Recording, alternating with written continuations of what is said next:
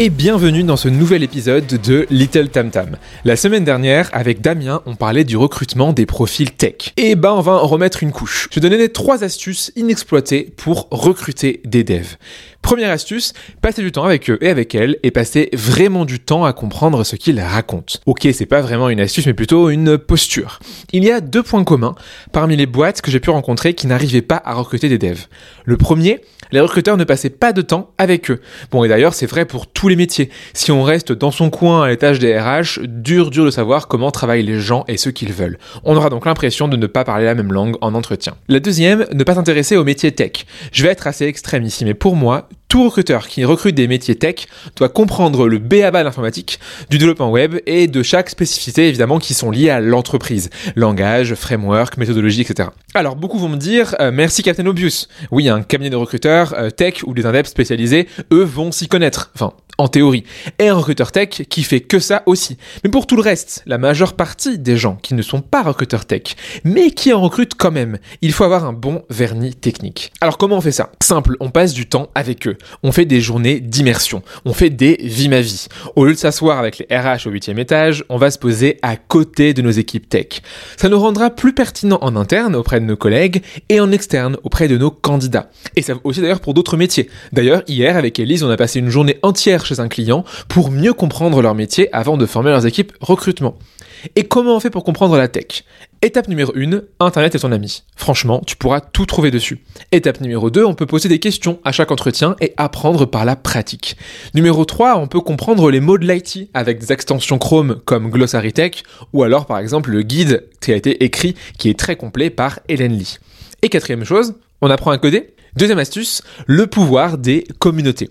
Il y a encore quelques années, euh, disons euh, plus de dix ans, ça n'existait pas. Enfin si, on avait des forums. Et oui, pendant ma jeunesse, je jouais à Guild Wars et j'échangeais euh, quasiment tous les soirs avec des membres de ma guilde.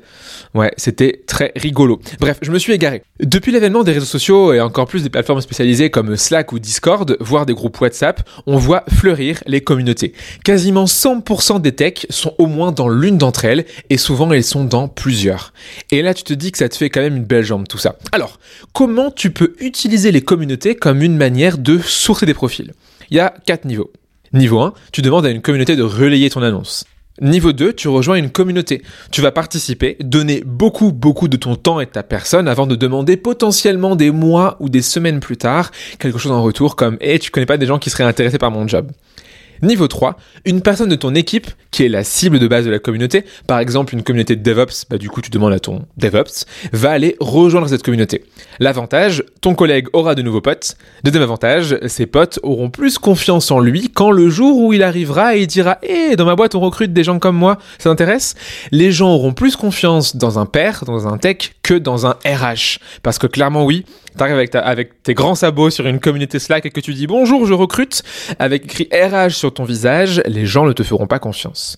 Niveau 4, et là c'est le top du top, tu en crées une. Tu crées une communauté avec des meet-up en présentiel et ou à distance et tu fédères une communauté autour de toi, autour de ta boîte, autour des compétences qui t'intéressent. Si la communauté de tes rêves n'existe pas, tu peux la créer en interne et t'assurer d'avoir en permanence des gens qui viennent dans ta boîte qui sont des candidats potentiels. Et là, tu pètes le game.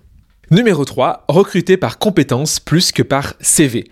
Beaucoup de boîtes se plaignent de ne pas avoir assez de candidats tech. Mais ils demandent des top écoles d'ingé, ils demandent genre 10 ans d'expérience, ou alors leurs tests techniques sont juste impossibles et 5% des candidats les valident. Deux pistes ici à exploiter. La première, investir dans des juniors et dans des reconvertis.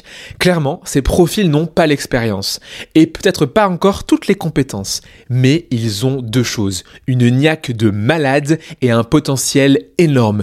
Faites-leur confiance et clairement, ils vont tout casser. Deuxième piste, utilisez un outil assez nouveau dans le monde du recrutement, solers.io. En complément de votre ATS comme Team Taylor pour évaluer vos candidats et faire réunir votre marque employeur, Solers vous donne accès à des profils tech déjà qualifiés. Le principe est simple.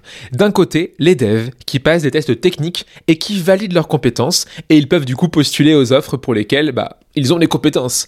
Et à côté de ça, des boîtes qui déposent des annonces et qui ont accès aux profils qualifiés, qui ont déjà passé des tests sur les compétences recherchées. En gros, tout le monde y trouve son compte. Les devs trouvent des boîtes de qualité qui permettent de recruter sur les compétences et donc elles sont rassurées. Et les entreprises vont trouver du coup des devs déjà qualifiés sur une plateforme. En plus, c'est moins cher que beaucoup de caps de recrutement. Tout le monde y trouve son compte. Allez voir sur solers.io. Les devs y sont heureux et les boîtes aussi. Et si vous voulez une mise en relation, n'hésitez pas. Sur ce, j'espère que cet épisode vous a plu, que vous arrivez trois petits conseils en plus de ce qu'a donné Damien la semaine dernière pour mieux recruter des devs. Et moi, je vous dis à la semaine prochaine pour un nouvel épisode de Tam Tam.